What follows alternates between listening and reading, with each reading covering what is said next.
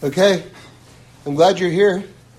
Um, lots I want to talk about, and uh, we just uh, we just had the, the, the yahrzeit of uh, the Ishbitzer Rebbe, the um, Mei HaShiloach. I just tell just just someone asked me to say one thing about him, just in in uh, just just so he should be in our minds. So uh, so Neshama should have you know countless aliyahs and. Just when when uh, when he set himself up independently as a rebbe, when he left the Kotzker Rebbe, someone reported back to the Kotzker Rebbe uh, that he, that the Ishbitzer Rebbe had become a very big Rebbe, and the Kotzker Rebbe's response was, "Do you think I trained him to be a shoemaker?" so, so anyway. I don't know. That that was just one thing that came to mind. But uh, the, the truth is, I want to to discuss um, some. For me, anyway, these ideas are very deep. Uh, uh, just relating to re- relating to. It's going to go back to Gan Eden from from from the eating of from the the tree of knowledge, the Eitz Hadas, and maybe a look at some of these uh, things in a different way, uh, and also how they affect us today, because this is something that all of us are still living with today. And hopefully, we'll, we'll get a sense of, you know, just reminded anyway, of a sense of the profundity of, of this story uh, in the Torah, really the first, you know, like kind of major people event in the Torah just because it's, it's just such a portrait of our consciousness today, and maybe some, some lessons about it. And, and I want to just throw in one more, one, more, one more word of introduction, and we're going to try to answer this question also on a more practical level. Because it's something that confounds a lot of people, especially who have grown up in, say, America and sort of uh, Western type uh, countries, which is which is the, the idea of what is the higher level of service to God? Is it to do something from your, your sense of free will, from the, like, the, the goodness of your heart to serve God? Like from a voluntary, voluntary basis? Because um, I'm doing this because I want to really do this. Or is it a higher level to do uh, a mitzvah because you're commanded to do the mitzvah? So I think that I'm speaking for myself, but I think this is true for most people. I think the way that we've grown up is that to do it as sort of a free will offering is the, is the highest. And yet the Gemara says very, very clearly that it's a higher level to do it from a standpoint of being commanded to do it. And that's very, for, for many people who grow up with this idea, and even people who want to increase their level of observance and increase their attachment to God, that it's, it's, a very, it's something that people struggle with and it seems very counterintuitive. Because shouldn't it come mostly from because I want to do it? By the way, there is a, a giant role for wanting to do it. But, but this is part of the dynamic of ava, which means love, and yira, which means awe. And those are called the two wings of the dove. And in order to fly, you, both, you need both of those wings. But classically speaking, classically speaking, it begins from the standpoint of yira, which would correlate with being commanded, and then it goes, then that arouses a higher love, and that arouses a higher yira, and that arouses a higher love, and it goes on and on and on, infinite, infinite heights in terms of the journey to God, right? But, but again, just to just to um, restate the question, why would it be? Why would it be that it's higher to be commanded? So I'll give you the simple answer from the Talmud, and then I'm going to suggest a, uh, another answer as we as we get further in. Um, interestingly, the, the, the simple answer is because it's harder to do it if you're commanded. you know, I'll tell you something just in terms of human nature. Anytime you're told you have to do something, you already don't want to do it. That's just the way people work. That's the way people work. So the idea that you're commanded to do it it sort of inflames your Yetzer Hara. It, it, it inflames a spirit of resistance. And then when you overcome that resistance, then already you're doing a lot more than if you wanted to do it anyway. Just in terms of a, just imagine emitting energy or emitting light. You have to emit a lot more energy and a, mo- a lot more light to break through those, those barriers. And so a, a greater service is performed. Okay, that's a simple level, but, but we're going to go deeper. So I want to begin with uh, an event. We're not quite there in the Torah yet. Uh, it's going to be in a, in a, couple more weeks, I guess. Uh, but it's an event in the Torah which is which is the first plague that that that comes down on the Egyptians. And so everybody knows that that God that God said to Moshe and Aaron, uh, lift up your staff, and the whole Nile River is going to turn into blood. It's an amazing miracle because not only did the Nile River turn into blood, but but even if you had like a cup of water on your shelf in a, in a house in Egypt somewhere, that turned into blood. Amazing divine miracle. Okay, so so Paro asked his uh, necromancers, right? That was his team of magicians, to do the same thing, and they were able to replicate it. And so it says that Paro's heart was hardened, basically, and he he didn't he didn't let the Jews go. So so how do you how do you understand that? How do you understand that that event? Basically, I just want to unpack the verse, okay? Basically, it goes like this. Paro says, I can replicate the miracle of God, and since I can replicate the miracle of God, I'm equal to God. And if I'm equal to God, why should I do what God wants me to do? You know, in other words, if I don't want to do it, so, do, do, do, you hear? Do you hear the steps of it? So, so how does that relate to us? So I, have heard, and I know um, Rabbi Nachman says this about uh, Megillah Esther, and and he may say it about the entire Torah as well. That in Megillah Esther you have you have Haman, you have Mordechai, you have Esther. That all of these different figures in the in the in the Purim story are all inside of us. But we know that we're sort of, so to speak, made out of Torah. So, so, so there's a paro inside of us as well. The rabbis teach that as well. In other words, all, all of these, all of these different elements are part of us. So there's a paro inside of us as well that says, I'm also God. So, God, what do I need you for if I'm God? And I'll tell you, to go deeper in this idea, one of the most astounding things I've ever heard in my life, I heard it from Reb Shlomo in the name of the Beis Yaakov, who is the second Ishbitzer Rebbe. So, the, the, the Ishbitzer Rebbe that I mentioned in the beginning of this talk, this was his son. And what he said was, deep down, every single person believes that they created themselves. That's, that's an amazing, amazing thought. Deep down, every single person believes that they created themselves. Now, you know that that's not a rational thought. It's not rational because all of us understand that we have parents, that we were born from parents. And yet, deep down, and on a like like subterranean, you know, subconscious level, we have this concept that we created ourselves, that we are responsible for our own existence. You know, one of my favorite stories, and we're going to get into that idea. How do we have that idea? Where does that notion even come from? And, and, and the answer is it comes, it comes from eating from the tree of knowledge. That that's still a spiritual legacy that we all live with. And um, we're going to go deeper into that. But I just, I just want to tell you a story. It's one of my all-time favorite stories. It happened to me. I was when I first got married. We were guests in uh, someone's home in New York, and they were, thank God, they were a young couple, but they, you know, they had means and and they were very hospitable and and they had, you know, we were there for Shabbos, and they had this long Shabbos table and really beautifully set with like crystal and silver and all sorts of things and, and, and a lot of guests, and everyone.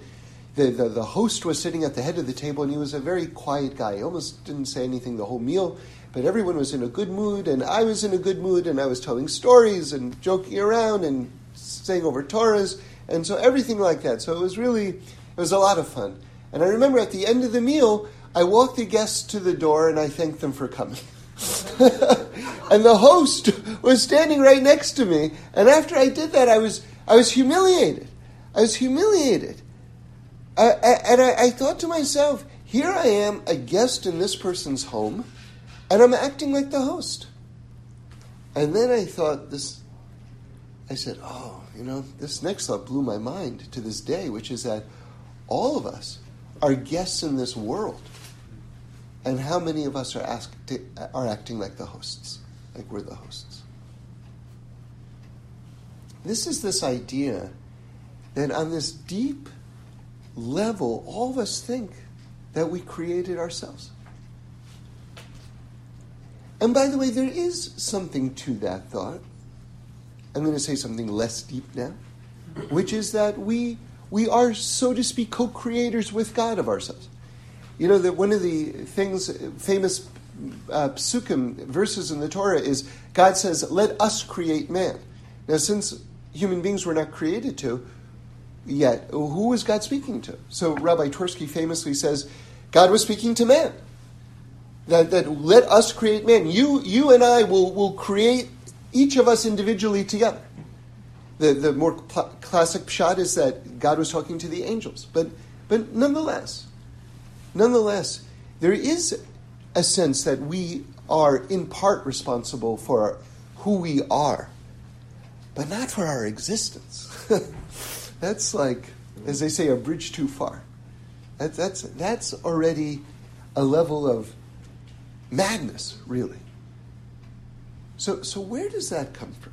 So I, I told you that that comes from, that that's a legacy. And you'll see in Kabbalistic texts and some Hasidic Sfarim, you'll see the phrase uh, zuhama, or maybe it's pronounced zuhama, I don't know. But basically, it's a very sort of like startling word. word. It means snake poison. And it, it's talking about the, the legacy of eating from the tree of knowledge and, and the repercussions, what we, what we got, so to speak, from this snake. Right? In other words, how that affected how we see the world. To this day. To this day. So,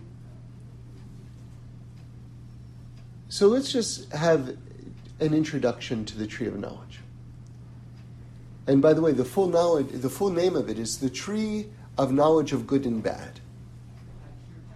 And why that's sort of interesting, why you have to throw in good and bad, is because according to the Rambam, before we ate eh, from the from the tree of knowledge, everything was absolutes. It wasn't about good and bad. It was about true and false. True and false are it's like black and white, right? Good and bad is relative. Because what's good for you isn't necessarily good for me, and what's bad for me isn't necessarily bad for you. So all of a sudden, the tree of knowledge of good and bad all of a sudden introduces this gray area into how we act into the world. What is the world? Bless you. You know, it, the existence of God, the exi- all, all sorts of things now all of a sudden become this gray area. And so we're gonna we're gonna get into that. By the way, uh, an important thing to know is that is that if, if you if you were to ask a lot of people what's the first sort of like commandment in the Torah, at least relating to us, most people would say, or the first sort of command, I, I, I would say, it's that most people would say, "Don't eat from the tree of knowledge," but it's that's not true, and you can just look for one moment in the in the uh, in the Torah, and, you, and you'll see with your own eyes that God says, eat from all of the trees, but don't eat from, from that. A very, very important, very important thing to know. That's like a, a cash Torah, as we say. Because, because it doesn't, God doesn't introduce us into his world by saying, don't do this, right? The very first thing that God says is, enjoy partake from the entire world. But understand that there are boundaries. Very, very, very very important distinction when you're sort of being introduced to what is what is Judaism's approach to life. How do we feel about being in this world? It's like be part of the world, enjoy, partake, explore. Yes, but also understand that there are boundaries. They're very, very different. Very different. Um, regarding the tree of knowledge, um, by the way, we were destined to eat from the tree of knowledge, but what God wanted us to do was to eat from the tree of life first. And then the tree of knowledge would have been for either, I've heard that we would have had it on Shabbos, or certainly after having eaten from the tree of life. It's very, very important. And, and, and um, the way I've sort of expressed it before is you see, if you have knowledge before you have life experience, then you say a lot of dumb stuff. And you think a lot of dumb stuff. Right? Like my favorite example is your child comes to you and says, um, you know, I want a candy bar, right? And so you give them the candy bar, and it's sort of like, oh, this candy bar is so delicious. And now the child wants to eat 30 candy bars. and you say to the child, No, if you eat 30 candy bars, that will make you sick. And the child goes, Excuse me. I just had a candy bar. I know how good it is. So 30 candy bars is going to be 30 times as good as the candy bar I just ate. And you go, no, no, no, no. You don't understand. You're going to get sick if you eat 30 candy bars. And the child goes, you know, when you know a little bit more, come back to me. See, this is the problem of knowledge without experience. See, like I always like to say, I, I came up with a, a, a formula one time, which is that intelligence plus experience equals wisdom. Right? We don't want intelligence. Intelligence often is like good luck. You know what I mean? Like my wife likes to say, we don't want any of the kids to marry geniuses. She says, a step below. That's what we want. We want one step below genius. That's what we want in the family. you know, geniuses in general have a lot of problems because they're kind of like a little bit outside the world. And then that creates a lot of problems, actually. Like a lot of people think, oh, if only I was a genius, it would be so great to be a genius. You know what? A lot of problems come with that. Right? Step below. you know? So so the thing is is that if you eat from the tree of knowledge, and by the way, that's all of us. This is all of us. I'm describing all of us right now. If you eat from the tree of knowledge, before you eat from the tree of life, then you are, as they say, too smart by half. Right? You, you, your brain is kind of working against the truth because you don't have the entirety of the experience of life experience in front of you. So God is our parent, and God is telling us, don't do that. But, but we did do that. And one of the reasons why we did that and it's a very interesting thing because I don't know if I'm using this term correctly, but I think it's called cognitive dissonance, where, where something just doesn't compute. And it says that Chava looked at the tree and it says the fruit looked really good. Right? That's, that's in the Torah. The fruit looked really good. And so there's a little cognitive dissonance going on, a little kind of like short circuitry going on, which is that how could it be bad if it looks so good? and by the way, this is something that everyone who's a human being who has eyes struggles with. If it's bad, it shouldn't look good. It should look bad. And if it's good, why does it look like broccoli? you know? It shouldn't look like broccoli. It should look like a sunset. like you're telling me it's good for me, but it doesn't look good. Right? So this is all this twisting around. And where did that come from, by the way? Where did it come from that, that the world should exist in such a way where good things look bad and bad things look good? How, could, how, how is it that God made a world like this?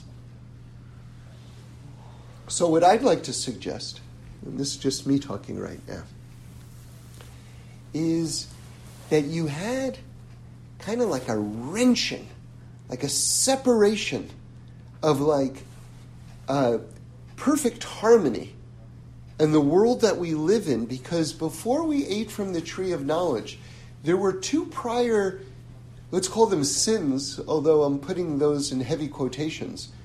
Two prior, here's a better word, rebellions that nature itself waged before the whole incident of the eating from the tree of knowledge. In other words, most people think, like you say, okay, where did everything go wrong?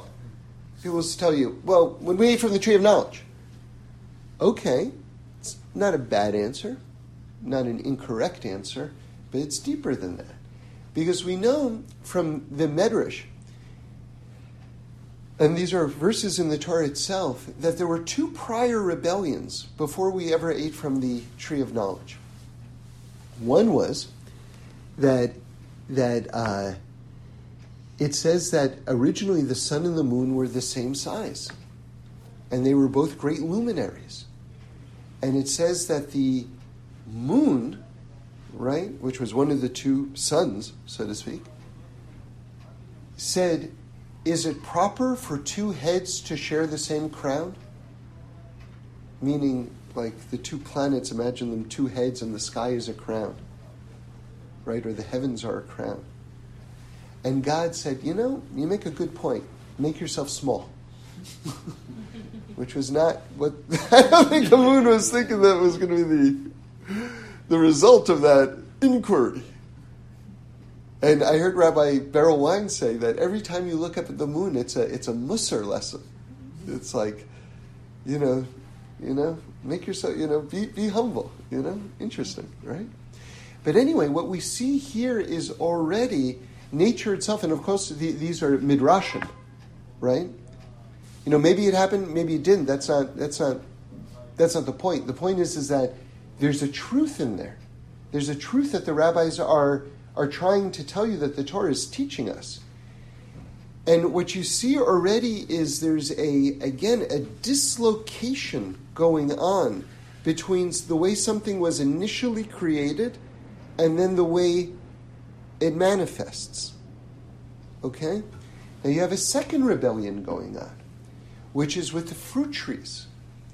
And if you, I'm not going to go into the, the verse itself right now, I'm just going to sort of summarize it. But if you look at the, the verse about fr- the creation of fruit trees, basically, God commands the trees that they should be fruit trees. Essentially, that the bark should taste the same as the fruit. And the tree says, if my bark is the same as the fruit, I'll be eaten alive. I'm not going to survive. And so the fruit tree doesn't follow the command of God, and it just makes the fruit one thing, and the tree remains as bark, not edible. Again, what I'm trying to tell you here is you see a further dislocation of the original design that God had in mind. So now I'm bringing these two examples to answer the question, or I'm trying to answer the question how could it be that something can look good and yet be bad? Or at least bad in that moment. At least bad in that moment. Because again, we were destined to eat from the tree of knowledge, but only after we had eaten from the tree of life. Only once we had the wisdom and the experience of what life is, then we could increase in knowledge. Where knowledge wouldn't be something that put us into, so to speak, the, the, the bad genius club, right? Where, where we were too smart for our own good.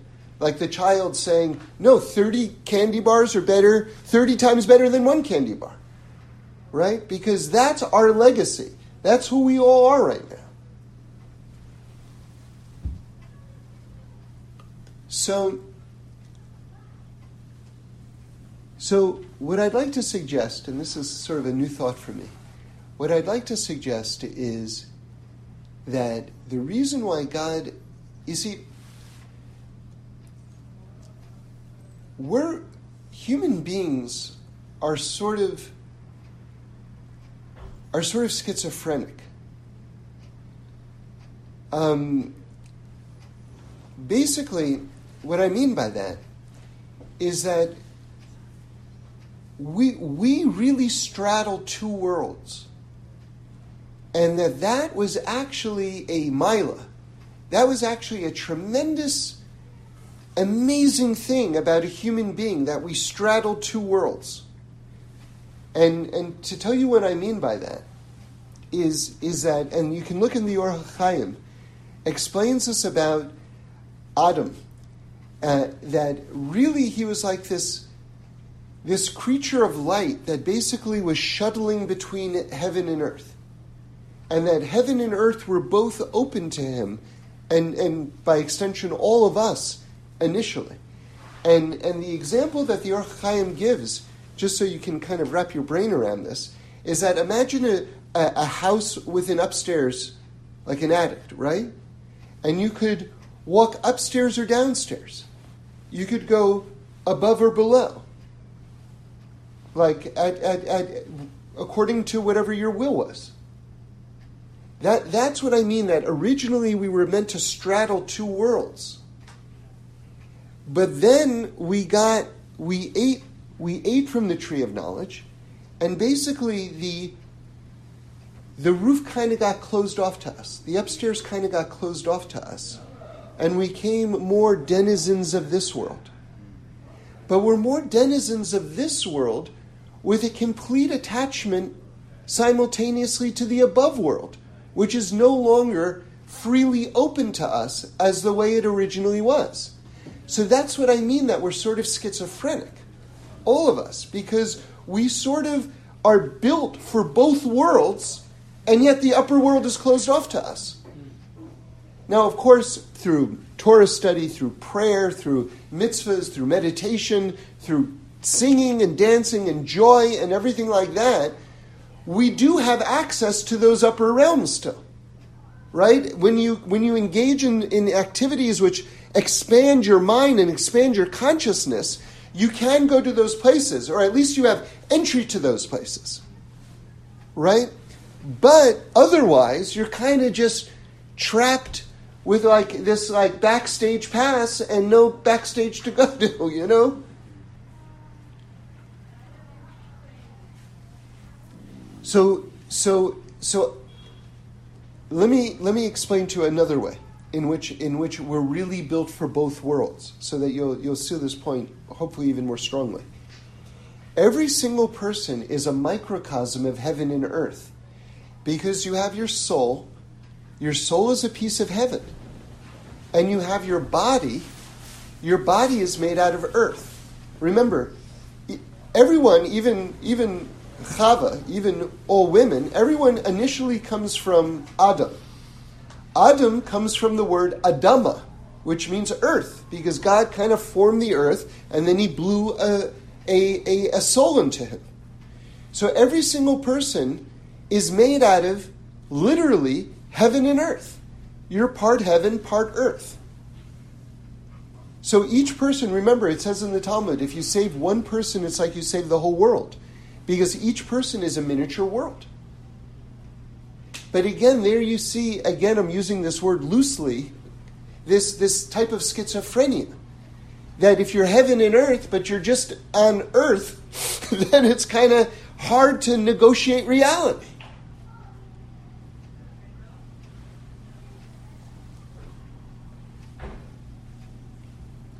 So i am going to put it in a different phraseology now. Okay, but we're on the same subject, but I'm going to approach it from a different angle.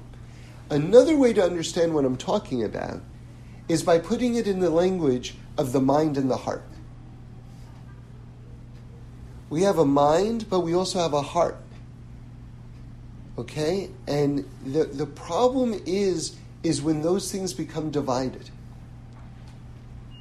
Because then we're not, we're not, we're not acting as a coherent creation at that moment.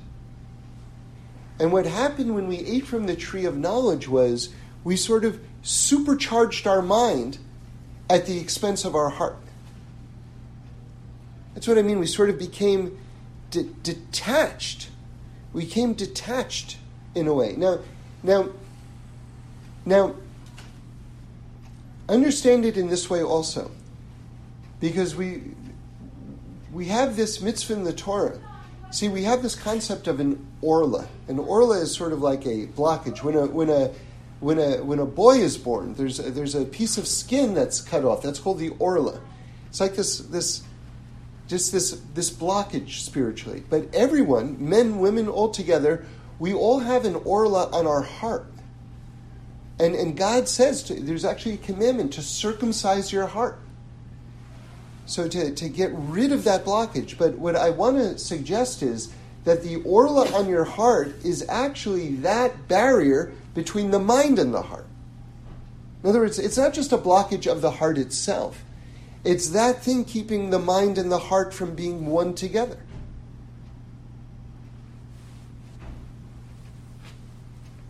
So, Hashem obviously created us to be this way.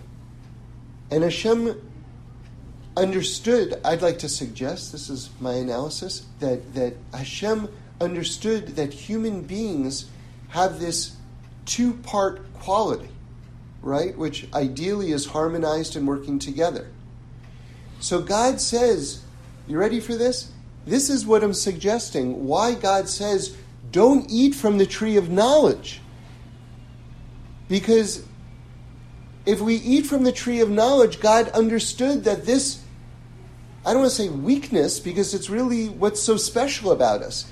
This special quality about us, straddling two worlds, if you eat from the tree of knowledge, it's going to separate your mind and your heart, and you're going to be trapped.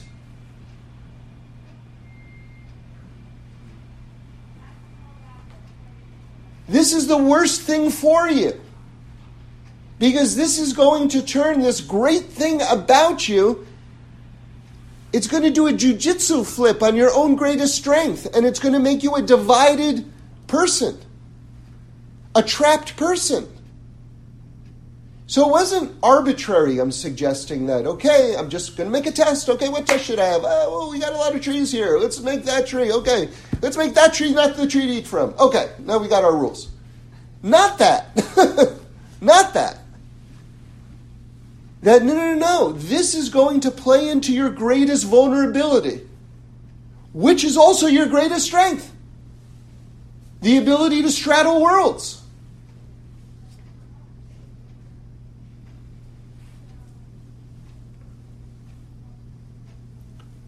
So,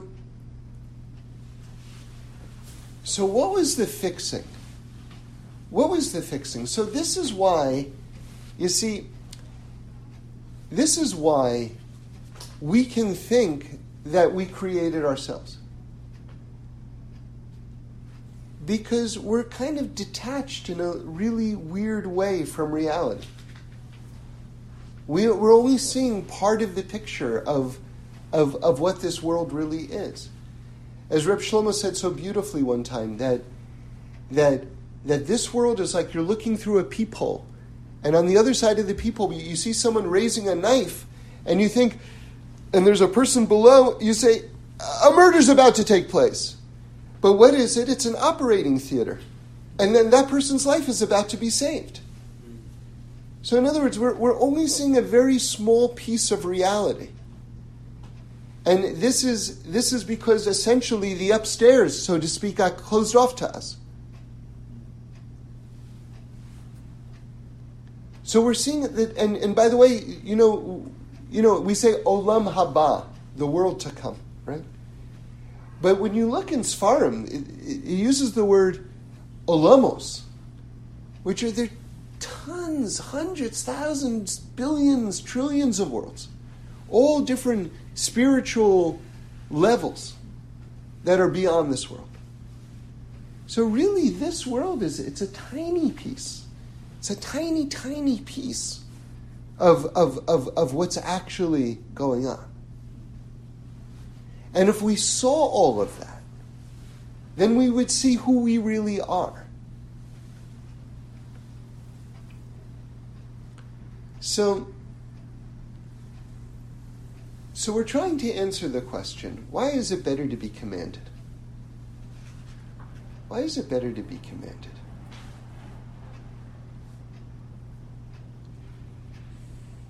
Because the truth is is that we're guests in this world.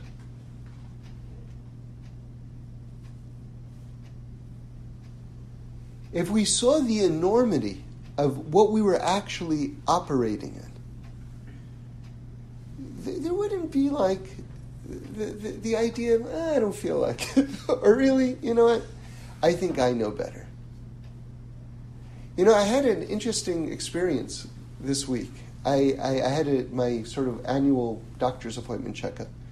And my doctor's a Jewish man and older and really like, really like if you describe sort of like the family doctor. Like he would be, you know, kind of like a Norman Rockwell, only Jewish type version of the, the family doctor. Wonderful, wonderful person. Not quote unquote religious, right? And, you know, I, I because I wanted to go in before work, I, I uh, you know, I, I, tried to get the first appointment. So, you know, my, my shirt is off and he's, you know, examining me, whatever. And he says to me, because the tefillin strap marks on my arm are yeah. still fresh. So he says, he says, I, I, I, see you put on tefillin, oh. right? And, um, and, uh, and, and, and he says, he, he, he said, why do you do that? Right? And, you know, he sort of caught me slightly off guard by the question. And uh, just the nature of the setting and everything like that, because he really had to ask me a lot of questions about my health and, you know, you know, put one hand over one eye, touch your nose. I mean, there's there was a there was an appointment taking place where there wasn't really time for a lengthy discussion or explanation. And when he said, Why do you do that? What I, here's what I heard in my ears Why should I do that? Mm-hmm. that that's the question that I heard being asked, not why do, why do you do that? Right?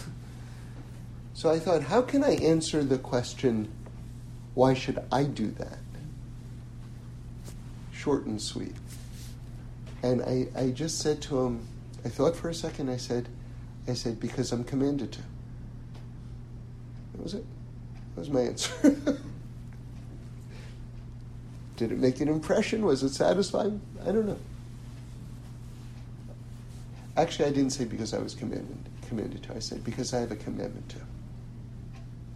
Right? Okay. So so now we're still on the same subject, but I want to tell you another story because we, we have to go deeper now. So my father was a psychologist, Olav Shalom, and he went to a lecture from Rabbi Manis Friedman, and he he told this story many, many times. He loved this story.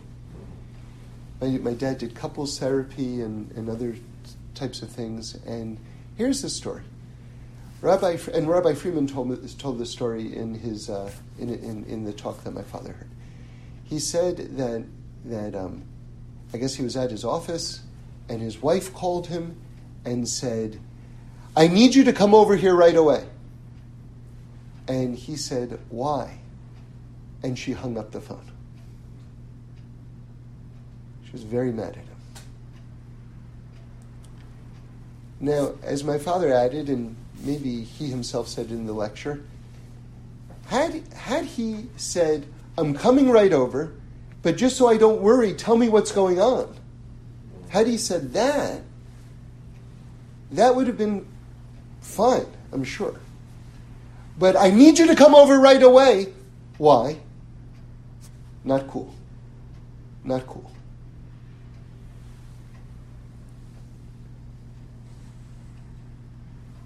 Because when you're in a relationship,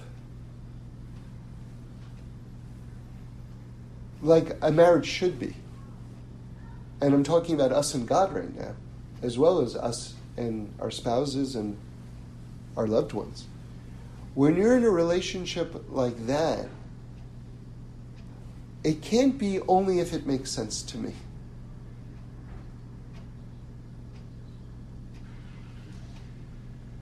It's a complete connection. It's a complete connection which goes beyond, beyond the rational, beyond what you're just able to, you know, have make sense for you in, in, in the moment. I've shared with you many times one of the this teaching I think our generation needs this teaching maybe more than any other from the Kotzker Rebbe. He says, I would never serve a God I understood. Hmm. and my explanation of that, which I think he means, is because if I understood God 100%, then I'm also God. So what do I need God for? You see how we're going back to Paro right now? I can also do the miracles. So if I'm equal to you, then what do I need you for? What do I have to listen to you for if I can also do what you're saying? We have to understand that one of the conditions of God being God is that you can't understand Him. Like, God isn't God if you fully understand Him. now, I understand that that's frustrating and sometimes heartbreaking and tragic, often. But how could it be otherwise? But if we understand that God is good, then we have to attach ourselves to God beyond our understanding. Otherwise, we're not in a full relationship with God. And we're not in a full relationship with ourselves. Because we transcend this world. And there's a part of ourselves that we don't even understand rationally. Why did you do that? I don't know. Why did you turn there and then you met your friend from 12 years ago? Why did you just walk into that store? Or why did you take that block? I, I never take that block. And then there it was. There's a part of ourselves that we don't understand. And the gateway, the entrance to that, that's the heart and the mind together. As long as our hearts and our minds are not together, we remain divorced from ourselves. But in order to be full, we have to have access to the, to the attic, so to speak. We have to be able to transcend our earthly existence and go to our heavenly existence, which is part of us, because we're part heaven and earth. But how do you get to that beyond place? By transcending your own rationality. So you say, okay, great. Oh, this is a formula for disaster. So you want me to blindly follow, like, ah. How many horror stories are there like this in history? Is that what you're advocating right now? Okay, so then I would just respectfully say back to you that the Jews have been keeping the Torah mitzvahs for thousands of years in every culture, in the four corners of the world, for all time. And our record speaks for itself. The Torah's record speaks for itself. In terms of civilizing and uplifting humanity, in terms of giving people quality, meaningful lives, it speaks for itself.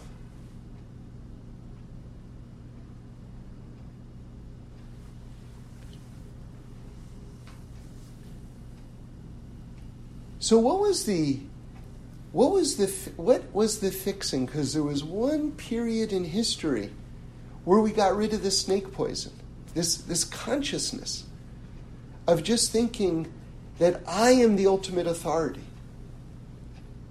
When did we get? When did we fix this quality of being divorced from ourselves?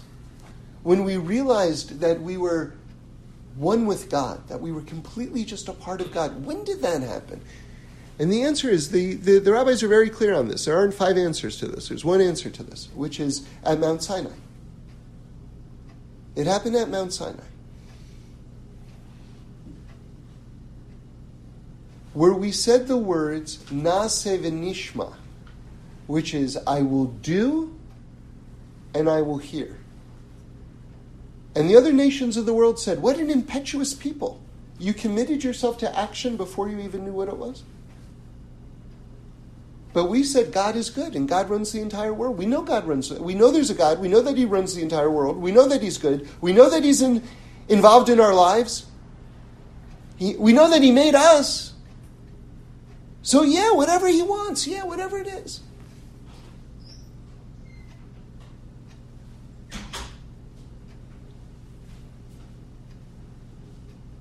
Like, if you love someone, if you if you really love someone, and someone says to you, you know, can I ask you a favor? You say yes. You don't say what.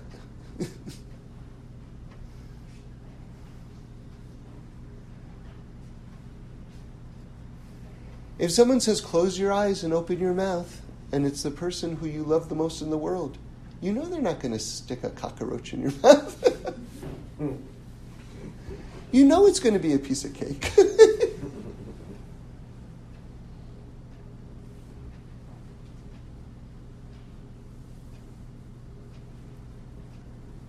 so we said Nasev We said we'll do and then we'll hear. We're committing ourselves to this because we understand that this is that this is not alien to us, this is part of us. This was the restoration of our, of our, of our souls, of our, of our straddling both worlds instead of being divided creations.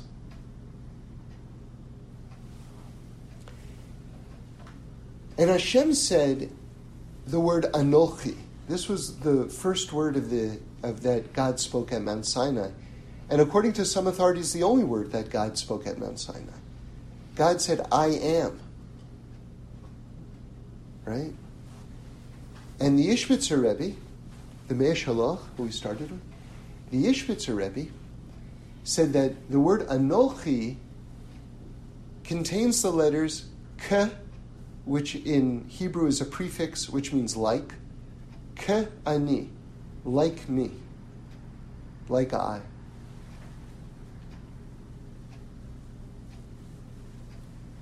So, I want to suggest that at Mount Sinai, this is just one level, that what happened was we realized that this I that I had so grown accustomed to, this divided entity, right?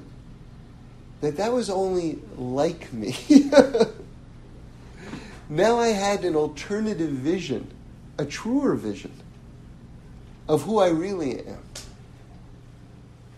which is transcendent, which is a part of God. And that the, the I that I was sort of like living with, that was only like me. But this was really me. I saw a true version of myself the real me. And now I want to suggest an answer to our question about why it's higher to be commanded. Because now I understand what the actual truth is, what my place in the hierarchy of the universe is, and that it's appropriate to be commanded. It's appropriate to be commanded.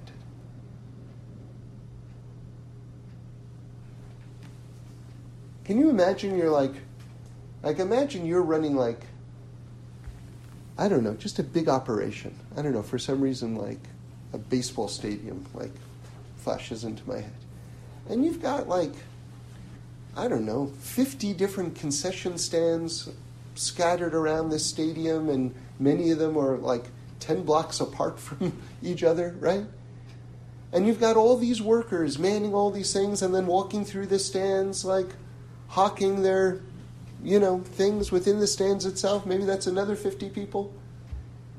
And all hundred of your workers are working under one condition they do only what they feel like, including whether they show up to work at all.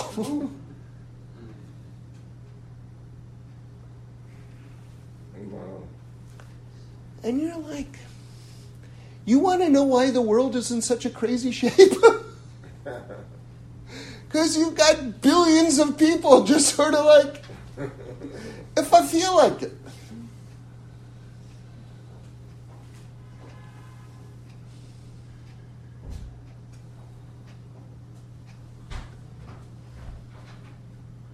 Okay.